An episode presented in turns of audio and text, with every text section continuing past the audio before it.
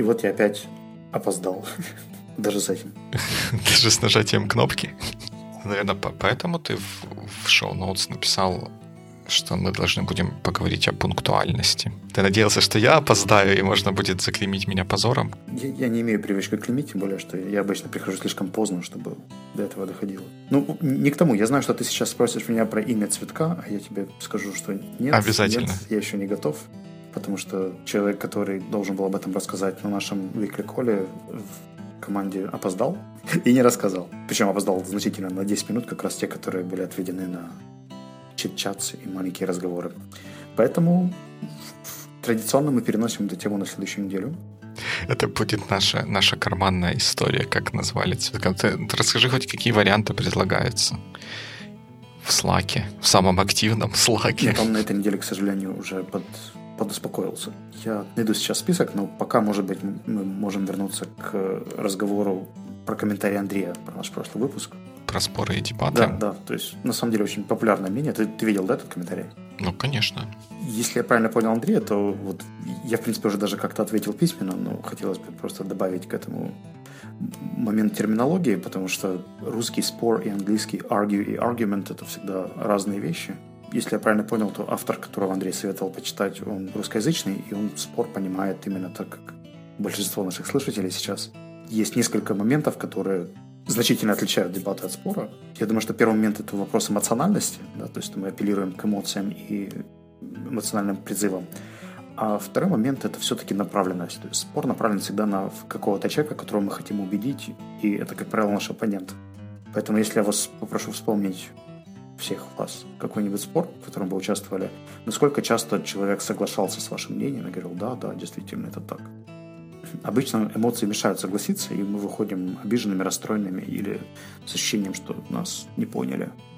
А дискуссия как раз, поскольку она чуть более цивилизована и организована, она не оставляет такого эмоционального оттенка. Но, опять-таки, это еще может поменяться после того, как я полистаю книгу, которую посоветовал Андрей, и, может быть, я извинюсь и поменяю свое мнение. Я тоже когда прочитал комментарий этот, задумался, я же подкаст этот фактически два раза слушал во время записи, потом во время редактирования, и только сейчас осознал, что мы действительно слово «спор» вообще никак, никак не использовали, и для меня это выглядит ну, в какой-то мере оправданным, потому что когда я говорю спор, я имею в виду примерно то, что ты говоришь, что есть два человека, которые каждый имеет свое мнение по какому-то вопросу, и у них нет задачи прийти к какому-то более глубокому или более правильному пониманию ситуации. У них есть задача задавить собой оппонента, наверное, слишком сильно сказано, но как бы переубедить, изменить отдельно взятого другого человека без того, чтобы докопаться до, до чего-то более, более глубокого. И спор, по-моему, это тоже что-то такое более, ну, бытовое, что ли, менее формальное. Вот мы можем с тобой поспорить, как назвать какой-то выпуск, но если мы обсуждаем тему для будущего, для будущего эпизода, то мы уже не называем это спором, мы скорее назовем это дискуссией, потому что у нас нет задачи друг друга в чем-то убедить. У нас есть задача сделать что-то третье, более, более лучшим, чем каждый из нас мог бы сделать по отдельности. И, как я уже говорил, в принципе, наверное, еще иногда бывают превратности перевода, потому что очень часто debate и argument, тот же слово argument имеет несколько значений в английском. Это может быть аргументация, может быть спор. И имеет также разные definitions. Поэтому многие авторы, которые пользовались какими-то западными источниками или первоисточниками, и на них ссылались, они могли тоже путать иногда перевод и называть искусством спора искусство аргументации. А по факту это два разных английских значения одного и того же слова argument. Да, make sense. Я где-то недавно встречал фразу, что перевод — это... Там как-то красиво было сказано. Я сейчас, у меня чего-то не получается. Но что-то это приблизительная передача смысла на другом языке, что это не по-хорошему даже стремления такого нет пересказать то, что хотел сказать автор на другом языке. Мы стремимся теми средствами, которые у нас есть, донести что-то угу. у меня, как, у меня не получилось. Ну, на самом деле, еще интересная история по поводу переводов. То, что один из моих любимых фильмов про дебаты, который называется The Great Debaters, а, переводится как «великие спорщики». И вообще в русскоязычном пространстве слово «debater» достаточно сложно перевести, перевести и есть даже в, в такой профессиональной среде. Целая дискуссия по этому поводу, о том, как же это лучше переводить. Кто-то говорит э, «дебатер», кто-то дебататор, дебатисты, там было целое... Причем это в основном были э, ребята из балтийских стран, у них там целая дебаторы и так далее, целая череда или плеяда вариантов, как это перевести. Но на самом деле не важно, потому что мы все понимаем контекст, и он у всех этих вариантов все равно одинаковый, поэтому в этом плане никто не страдает. А вот когда есть двойные и тройные смыслы, тогда это может быть опасно. Дебатер. Я в, в прошлом выпуске, когда редактировал его, заметил, что ты такое слово использовал, и даже один из вариантов названия для выпуска, который я подумывал использовать, был со словом «дебатер», но потом я решил его не использовать. Сегодня очень глубинные комментарии получаются, да? Ну, не, ну все-таки это же интересно, как передать. В смысле, если в каком-то месте нет традиции, я не знаю, мы никогда не ели кокосов, то мы назовем кокосы тем словом или тем звукосочетанием, которое мы услышим, как другие люди называют этот фрукт или этот предмет. И вот он так, так и будет называться кокосом. Если у нас нет какой-то такой традиции дебатов и обозначения людей, которые в них, которые в них участвуют, то нам ничего не остается, как позаимствовать. Недавно смотрел фильм по поводу космической какой-то Одиссеи, и там была легенда о том, что кенгуру означает «я вас не понимаю» на языке австралийских аборигенов. Когда они показывали на кенгуру и говорили «кенгуру», это означало на самом деле «я не понимаю, что вы говорите» а потом просто в английском осталось названием этого. Но это на самом деле не так. Да, ну не так. О, oh, man. А как на самом деле? Это те люди, которые впервые нашли, не действительно, зачем-то его именно так и назвали. Но традиция это очень интересно, потому что раньше у меня, например, была традиция встречаться с друзьями под елкой. И это было всегда понятно, при том, что там, где мы встречались, елки обычно не было. Под елкой имелось в виду, если знаешь, вот эта площадка в Днепре, в парке Глобы, он же Чкалова, ставится новогодняя елка. Но в течение всего дня там просто обычная площадь и ничего нет. Елка там и не пахнет. Да, да, но настолько... Мы как-то пару раз там встречались в те времена, когда еще не было мобильных телефонов, или они были не так распространены, чтобы ими активно пользоваться. Мы всегда договаривались встретиться в какое-то конкретное время под елкой, и ты знаешь, все приходили намного более пунктуально, чем приходят сейчас, когда они могут написать мне сообщение, что sorry, опаздываю на 40 минут, потом догоню вас, где вы там будете. И мне кажется, что это новая традиция. Опаздывать на все встречи просто потому, что можешь потом наверстать или догнать людей по пути. Ну, мне кажется, она еще начинается с того, что есть возможность этим людям как-то сообщить о том, что ты опаздываешь. И ты нас подводишь к главной теме нашего сегодняшнего обсуждения. И я специально себе пометил, что вот то, как ты это записал в notes, why so many people come late, что это просто замечательный вопрос сам по себе. Не просто потому что интересно обсудить это, потому что это интересно, но и то, как, как вопрос построен, построен, что so many people come late. Тут так много людей опаздывает. А почему ты считаешь, что так прям много людей опаздывает? У меня есть целый ряд теорий по этому поводу. Именно почему.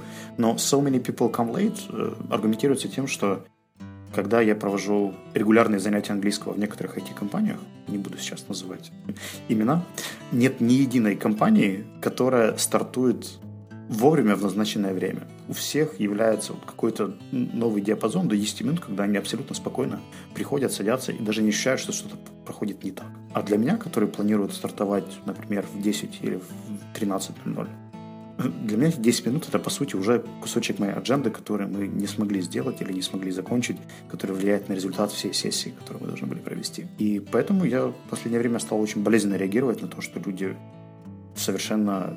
Они раньше хотя бы отписывались, а теперь они просто приходят, когда, когда у кого получается. Меня это возмущает. Я же прихожу всегда вовремя на эти встречи и опаздываю, может быть, раз в полгода по каким-то экстремальным обстоятельствам и стараюсь об этом максимально заранее сообщить. А почему все остальные могут это делать? Это твои наблюдения показывают, что именно так много людей опаздывает, потому что у тебя такой род деятельности, когда тебе нужно иметь дело с другими людьми в определенные промежутки времени. А если ты, например, слесарь шестого разряда, ну, просто, просто девелопер, который, может быть, раз в неделю ходит или два раза в неделю ходит на какой-то кол или на какой-то митинг, то он, может, и не скажет, что прям так много людей стали опаздывать или просто опаздывают. Ну, давай тогда пойдем глубже. Я же под этим вопросом еще послал волшебное слово «пунктуальность», и оно выходит за рамки «приходить вовремя». Ну и отвечать вовремя, реагировать вовремя, отправлять какие-то свои задачи на проверку вовремя и деплоиться тоже вовремя. И все эти вещи, они по сути связаны. И это уже не вопрос даже прокрастинации, это просто обычная человеческая пунктуальность. Она либо есть, либо ее нет вообще, даже в принципе. И некоторые люди даже не чувствуют, что они что-то делают не так, понимаешь? И вот это самое возмутительное. Мне прям передается твое возмущение, потому что я его где, где-то разделяю, мне тоже приходится по, по долгу разной деятельности взаимодействовать с людьми, и я тоже не люблю, когда они опаздывают. И я поэтому очень не люблю, когда я сам опаздываю. Ну, смотри, мне, мне кажется, что раньше этого было чуть-чуть меньше, когда вы встречались под елкой, и мы там тоже где-то встречались в каких-то в каких-то местах, когда не было мобильных телефонов, да и таких обычных телефонов не так уж много было. Мы договаривались, и вроде бы как-то больше было такой ответственности перед друзьями, коллегами и соратниками, которые должны попасть на эту встречу, что надо прийти вовремя, а лучше немножко заранее, чтобы тебя все не ждали, потому что проблема не только в том, что тебя нет и тебя ждут, а вообще говоря, непонятно, ты появишься или не появишься, и стоит ли тебя ждать или не стоит тебя ждать. И ты знаешь, мне кажется, в каждой группе людей был такой друг, товарищ, коллега, которому всегда говорили приходить на полчаса раньше, но никто ему об этом не говорил. И он приходил как раз к нужному времени. Да, да. Но это как, как такое стандартное распределение людей по по ответственности. Кто-то ответственно подходит, кто-то неответственно. И с увеличением группы, которую мы наблюдаем, там появится один ну, начнет появляться по одному те, которые вот в дальнем конце спектра находятся и опаздывают все всегда прям эпично. Вот, например, для меня опоздание – это вещь, которая вызывает очень, очень массу эмоций во мне, начиная от стыда и негодования. И, по сути, те два раза, которые меня ловили за нарушение правил дорожного движения, были как раз из-за того, что я очень сильно опаздывал. Естественно, по объективным причинам, но тем не менее. И это был единственный повод для меня нарушить ПДД и, например, выехать в автобусный лейн, да, или где-то поспешно проехать какой-то ограничитель. Кроме этого, я, кстати, вот кроме тех двух раз я никогда ничего не нарушал. И мне кажется, что это связано вообще с отношением к правилам и какому-то responsible отношению к ожиданиям других людей. Но вопрос остается прежним. Почему, если есть возможность, например, предупредить, да, это что, снимает ответственность за то, что ты должен прийти в то время, когда назначен митинг? Нет, не снимает. Мне кажется, у людей это возникает, у него есть две вины, вернее, две, два неудобства, которые он доставляет тому человеку, который его ждет. Ну, первое тем, что он просто его ждет, а второе, как я уже говорил, тем, что он пребывает в, не, в неведении относительно того, нужно ли продолжать ждать дальше. И когда мы предупреждаем, мы половину, ну или как бы часть э, проблемы снимаем, и от этого чувствуем себя чуть, э, чуть лучше. Поэтому считается, что это вот такой вот небольшой экскьюз. У меня есть еще другая теория, даже две теории. У меня сегодня будет много теорий. Я начну вам их рассказывать. Первая теория это то, что так получилось или так сложилось в современном мире, что мы разучились ценить чужое время точно так же, как мы ценим свое. И ну чего, чего греха таить, если там я с кем-то взаимодействую, то для меня экономически, наверное, неправильное слово, но вот так вот all in all выгоднее ситуация, когда меня ждут две минуты, чем когда я жду кого-то две минуты if you know what I mean. Нет, не очень. Мне кажется, что все должно быть очень precise, и никто никого не должен ждать две минуты. Более того, насколько я знаю, у тебя есть привычка, ты все равно приходишь заранее, даже если ценишь свое время и потенциально ценишь его больше, чем время других. Но ты же приходишь раньше и начинаешь делать что-то полезное, например, открываешь ноутбук и отвечаешь кому-нибудь, прочитываешь какие-нибудь чаты и так далее. И мне вот это не нравится. Я же не, не от хорошей жизни это, это делаю, потому что я как-то готовлюсь, там я понимаю, что у меня будет какой-то кусок вот этого вот времени, там 5, может быть 10 минут, который я могу на что-то использовать. Я могу просто сидеть тупить, или я могу попробовать что-то сделать сделать полезное. И я стараюсь что-то сделать полезное. Ты можешь имейлы какие-то почитать, whatever. Но если у меня есть несколько встреч в течение дня, и я на все из них вот так вот приду заранее, что как бы fine, что в этом, это так, так нужно, нужно делать, то у меня будет там 10 минут, там 10 минут, там 10 минут. И за эти 3 по 10 минут я не смогу сделать что-то, что я мог бы сделать, если бы у меня были полчаса эти целиком. Ты знаешь, у меня была, наверное, такая черта. Я был какой-то этап жизни, когда я опаздывал достаточно много, но э, буквально одна фраза, оброненная одним моим знакомым, совершенно изменила мой подход. Он как-то сказал, что он никогда не опаздывает на встречи, потому что очень уважает людей. И ты знаешь, я задумался, что правда, я, пожалуй, именно из-за того, что я уважаю других людей, делаю все возможное, чтобы выйти заранее и где-то, может быть, пожертвовать своими 10 минутами и перестраховаться в пробках или в Киеве это вообще отдельная тема. Э, выехать, может быть, даже за час до встречи и прождать 20 минут там где-нибудь, занимаясь подкастом или составляя какой-нибудь короткий имейл, но все-таки наверняка с гарантией прийти вовремя и стартануть тогда, когда мы обещали. Потому что это как минимум expectations у меня от себя, чтобы не потерять доверие и уважение со стороны человека. Потому что я знаю, что если, например, ты раздражен опозданиями, то зачем тебя лишний раз раздражать, если я хочу с тобой выстраивать партнерские отношения? Ну, это подход, который всяческого, всяческого уважения заслуживает. И тут есть несколько моментов, которые ты упомянул. Один — пробки, всякие такие вот внешние факторы, которые, ну, как бы мы идеально не старались планировать, они могут повлиять на то, что мы придем куда-то не вовремя. Ну, я не знаю, можно в лужу упасть, да, по дороге, выйти все вовремя, все идет по плану, и тут внезапно на тебя выбегает лужа, и ты в нее падаешь, и надо потом, я не знаю, хоть как-то себя в порядок привести, ты приходишь позже. То есть есть какой-то такой вот недетерминированный фактор в этих опозданиях, а есть часть, которая, которую мы можем контролировать, если мы знаем, что нам даже в идеальной ситуации добраться до куда-то займет полчаса, а мы такой делаем вид, что мы этого не знаем, включаем режим веры и говорим, а сегодня я попаду туда за 20 минут. Вот как минимум от вот этого точно надо, надо избавляться. Бог с ним, с пробками, но если ты выезжаешь за 30 минут туда, куда ехать 40 минут, problems are going to happen. Мне кажется, что эта история идет даже немножко глубже, потому что мне и многим моим знакомым раньше тоже было очень свойственно давать оптимистичные прогнозы и estimate'ы и, не закладывать никаких рисков. И я знаю, что в этих компаниях случается достаточно часто, да, когда ты говоришь, что, блин, тут работа на три дня.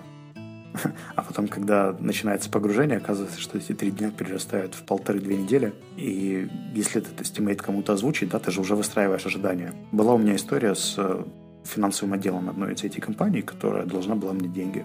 Они пообещали оплатить их 15 числа следующего месяца, потому что так удобнее. Ну, на что я сказал, окей, для меня было не критично получить их 15 или 20 числа. Но когда 15 числа я не получил от них никакой информации, я почувствовал возмущение.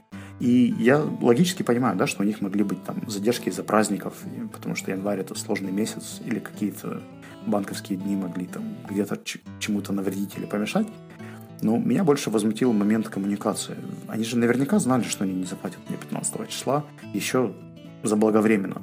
Но написали мне 16 когда я уже практически был готов написать им strongly worded email. Говорит, о, тут не получается к концу недели. И проходит неделя, и как ты думаешь, ничего, тишина. И вот только вчера, получается, со мной рассчитались. Вчера далеко было не 15 число. И я не против задержек, но о том, как они коммуницировались, и то, как люди считали, что это окей, они сказали, это же праздники, вы понимаете. Да, я понимаю, где момент респект и коммуникации эффективной. Угу. Как это? На самом деле, это история такой повышенной поучительности, я бы сказал, потому что она иллюстрирует принцип, который по-английски называется death by thousand cuts. Вот если вам нужно коту отрезать хвост, ну, вот так случилось то гораздо удобнее, эффективнее для всех участников процесса коту этот хвост отрезать сразу весь. Так оп, и отрезали. Да, кот будет визжать, мучиться, там нужно будет принимать какие-то действия. Ну, вот отрезали все, как бы все дальше живут более-менее спокойно. А не резать ему по кусочку сначала там 2 сантиметра, потом еще 2 сантиметра, потом еще 2 сантиметра, до, до тех пор, пока не получится хвост нужный, нужный длины. Точно так же и с коммуникациями. Тебе ведь, ведь ты же наверняка намного лучше бы себя чувствовал, если бы тебе даже там 14-го сказали, что ой, там что-то, ой, все, да, все пропало, ничего не получилось и сделаю. Да, но за две недели точно будет, а потом прислали бы это через полторы. Я бы еще и счастлив остался. Да, это было бы намного лучше, чем то, что получилось сейчас, когда уже кусочек отрезали этим 15 числом, потом еще кусочек отрезали тем, что сказали, ой, вот-вот на днях, а потом оно когда-то все-таки все дошло. А как, как там, ну, боимся сказать, страшно, сказать, что будут с той стороны будет негодование такое, что как это мы не заплатили и лучше смолчать. Хотя на самом деле это скорее к противоположному эффекту приводит. Да, да. Это, наверное, вопрос эмоционального интеллекта. Мы с Валерией Козловой когда-то обсуждали, что становится стыдно за невыполненные обязательства, и каждый на этот стыд реагирует по-своему, и кто-то в этом стыде просто игнорирует проблему и старается не писать, не звонить, не... И у меня раньше была такая очень яркая проблема, когда я понимал, что я где-то не попал в ожидания или сроки. Я мог выпасть из коммуникации надолго, а потом было очень болезненное возвращение. Нужно было так серьезно подготовиться, подсобраться, чтобы написать неудобный, неприятный имейл. Но ты знаешь, как-то я со временем это перерастаю, и такие случаи со мной случаются все реже и реже. Да, скорее потом по опыту как то начинаешь видеть, что особо ничего плохого от этого не происходит или ху хуже, во всяком случае, не становится. Ну, чаще всего в моем опыте так было, поэтому чего бояться, надо сразу писать. Что-то думать, прыгать надо. Слушай, но у меня есть еще, вот пока ты говорил, я себе куда-то ментально сделал две пометки, одну из которых уже забыл. А, нет, я их все, все вспомнил, все в порядке. Вот про, про пунктуальность. Вот когда ты говоришь про estimate, и, и там что-то пообещали сделать, и не сделали, вот у меня это не очень вкладывается в, в пунктуальность. Вот для меня пунктуальность это если что-то конкретное привязали к какому-то конкретному времени, даже, даже больше ко времени, не к дате, а ко времени, и не выполнили, вот это будет нарушением пунктуальности. Как там вовремя не пришел, не перезвонил, как говорил, через полчаса, или что-нибудь вот такой, или сказал, что приду в 10 такого-то числа, не пришел, не позвонил, не написал. А то, что сказали, ну, примерно за три недели сделаем, и потом получилось 4, без того, чтобы говорили, что в пятницу 25-го это будет сделано, а у меня это не ассоциируется с пунктуальностью. Любопытно, потому что чем дата, это не время. Это же тоже единица измерения времени, просто более крупная. Ну, да, ну э, это как, как у меня в периоды, когда я там чем-то загружен всяким разным, и я когда э, что-то обещаю в какой-то день сделать, это для меня это означает, что это будет сделано до 12.00 этого дня. Ну, до 12.00, в смысле ночи этого дня. А другие люди думают, что это там может быть утром где-то или еще как-то. Поэтому, вот может, может, поэтому я на дату не смотрю как на что-то такое. Ну, вернее, как-то у меня не, не возникает слово пунктуальность. Нарушенное обещание, нарушенное там broken trust and stuff like that. Но слово пунктуальность чего-то у меня только с часами ассоциируется и со временем. Ну, действительно, с тобой dictionary.com согласен. Он говорит, что пунктуальность – это факт или качество человека, который вовремя, просто делает все вовремя или приходит вовремя. Ну, а кто уже что в это вкладывает, такой вопрос. Это его личные проблемы.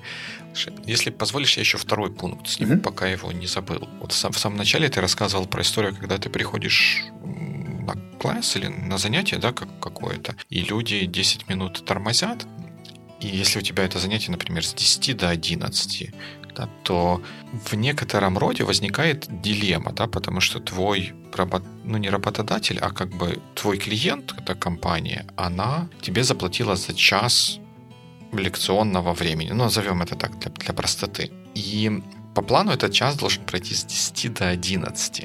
И у тебя там может быть какие-то дальнейшие эм, дальнейшие планы идут, и ты, тебе в 11 нужно, нужно уходить, сворачиваться, и, и, и все, и как бы full stop делать.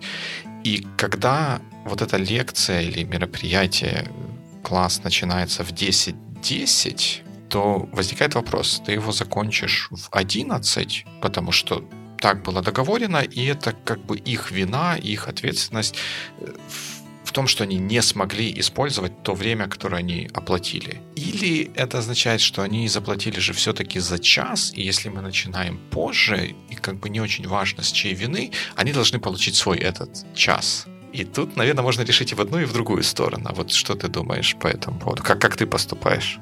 Знаешь, я думаю, что здесь в основном такая риторика и момент договоренности, потому что, как правило, мы же еще фиксируем время, да, и мы проговариваем время занятия, оно зафиксировано в Google Доках и так далее. Поэтому, как правило, я провожу его до 11, хотя бы потому, что под это обычно всегда забуканы какие-то митинг-румы, и в 11 вполне уверен, туда может зайти следующий человек – и его будет мало интересовать, поскольку мы стартовали и почему, но он будет просто рассчитывать на эту комнату, потому что у него там встреча или звонок с заказчиком. В таком случае он даже еще и раньше может начать ломиться, чтобы прийти заранее и не опаздывать на свою встречу. Так и, так и происходит, да. Минут за 5-10 у нас уже бывают, к нам пробиваются э, самые пунктуальные, которые любят быть in time. Поэтому в этом плане вопрос даже не стоит. То есть нужно заканчивать к 11, чтобы не создавать проблем еще другим людям, которые и так уже ни в чем не виноваты. И я понимаю также твою ситуацию, которую ты описал как альтернативную реальность, и она скорее работает не с какими-то регулярными или короткими занятиями, а, например, с тренинговыми сессиями. Когда мы делаем тренинг, то там я готов работать на результат, если это даже займет на полчаса больше, и всех в комнате это будет устраивать, и это не будет напрягать Э, администраторов, то мы можем остаться еще на полчаса, доработать, например, какой-то инструмент или обсудить какую-то стратегию, или, может быть, сделать follow-up к тому, что произошло, и дополнительно остаться. Тогда, конечно, это makes sense. Но в каких-то коротких вещах, я думаю, что лучше стартовать вовремя и заканчивать вовремя. Я же там был в 10. А потом заказчик не будет тебе приходить и говорить, а как вот ну да, там опоздали, у них релиз был важный, собака съела тетрадку, ну вот это вот я будильник поставил, а он не прозвонил. Да мы же договаривались, что вы будете с ними заниматься час, а вы занимались только 50 минут. Знаешь, таких разговоров практически не возникает. Мне кажется, что просто мое время никто так не трекает усиленно. А, но если бы и трекали, то со своей стороны я всегда стараюсь делать какие-то напоминания, уведомления о том, что мы стартуем там через 10-15 минут. Я же все равно прихожу заранее или пишу какой-нибудь uh-huh. невинный смайлик где-нибудь в скайпе или слэке, смотрю, как мы общаемся, чтобы люди помнили, что это вот произойдет. Плюс многие из этих митингов я делаю как встречи в Google календаре, чтобы ребятам приходили какие-то notifications, если они пользуются календарем активно. Ну и, собственно, самый последний момент, если я вижу, что у нас совсем беда с пунктуальностью, то я просто начинаю гнобить тех людей, которые приходят позже. Они, например, могут за опоздание рассказывать английские шутки или читать стихи. Некоторые особо атлетичные и сильные, потому что я не могу себе позволить над ними издеваться, они отжимаются. Ну, в общем, развлекаюсь как могу и просто пытаюсь э, ю- юмористично показать, что это все равно не окей, и every action has its reaction. На каждое действие должна быть реакция. Это напомнило мне еще одну интересную историю, которую я скажу. А это не, не вызывает в твоем случае противоположного, противоположного действия, что человек вместо того, чтобы подумать, как в следующий раз не опаздывать, решает, а что я не расскажу шутку английскую? Да я в Луисике посмотрел сейчас с утра, как раз когда опаздывал на это на это занятие. Я сейчас как расскажу нормально будет, что и весело будет. Ты знаешь, здесь, наверное, очень важен эмоциональный контекст, да, то есть как это комментируется. Когда Например, в конце занятия я могу сказать спасибо тем ребятам, которые пришли вовремя, и укоризненно взглянуть на остальных людей. Они же все равно люди, да? Они понимают, что где-то что-то пошло не так, и им хотелось бы, чтобы их хвалили. Может быть, они об этом не скажут. Они могут быть сто раз бунтарями, но слышать о себе какие-то приятные комментарии всегда здорово. И если есть такая культура, которая повторяется из раза в раз, и это не ситуативные вещи, а системные, то это все равно дает результат, в целом влияет на пунктуальность в этой конкретной группе. Я знаю даже людей, которые внутри компании на все митинги опаздывают, потому что это часть корп-культуры, но на английский приходят вовремя, потому что знают, что эта конкретная группа людей стартует всегда in time, и если они не хотят быть э, weird и bizarre, как-то странно выделяться на фоне, то они стараются подтянуться вовремя. Интересно. Да хорошо, потому что вот та история, которую я хотел вспомнить, она из книжки Predictably Irrational Дэна Ариэли. Он рассказывал там об детском садике в Израиле дело было, Э, и в это, этот детский садик столкнулся с проблемой, что родители не вовремя приходят забирать детей. Угу. Они они опаздывают, и, соответственно, воспитателям нужно там дольше сидеть с этими детьми, соответственно, нужно им больше платить, но куча, как бы, цепочка проблем возникает из этого. И они такие решили, а что, мы сделаем штраф, что кто приходит позже, чем на 15 минут, от того времени, когда надо забрать ребенка, он платит, платит штраф. И они надеялись, что это улучшит ситуацию, а это возымело совсем противоположный эффект, потому что те родители, которые опаздывали, стали смотреть на это как просто на плату за свое опоздание. Окей, fine, 50 долларов, окей, пусть посидит еще пол, полчасика. Что дополнительная монетизация. Тут не было просто эмоциональной составляющей, была просто какой-то пенальти, да, но этот пенальти не всегда имел ощущение гилд, и уж тем более не видели, как хвалят тех, кто приходит вовремя. Слушай, я вижу твои знаки про то, что тебе хочется быть пунктуальным и успеть на следующую встречу. Это было бы здорово. Я думаю, что мы должны позволить. Я думаю, что мы должны позволить тебе это сделать. Вы, как всегда, можете найти нас на сайте Sonar One, в Фейсбуке, в Твиттере. Вы можете подписаться, а тут я бы даже сказал, вам лучше подписаться на нашу рассылку, где приходят всякие интересные материалы, где мы исправляем иногда то, что мы неправильно говорим во время эфира, и просто дополняем какими-то интересными фактами, видео, ссылками и тому подобными вещами, которые помогают вам становиться умнее. И, конечно, будет здорово, если вы нам расскажете о своем понимании пунктуальности, какое место в вашей жизни она занимает. До новых встреч в эфире. Пока-пока.